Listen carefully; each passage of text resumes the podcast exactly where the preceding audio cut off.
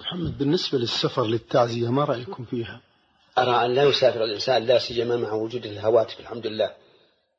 الآن يمكن أن يتصل عليه بالهاتف ويصبره ويقول له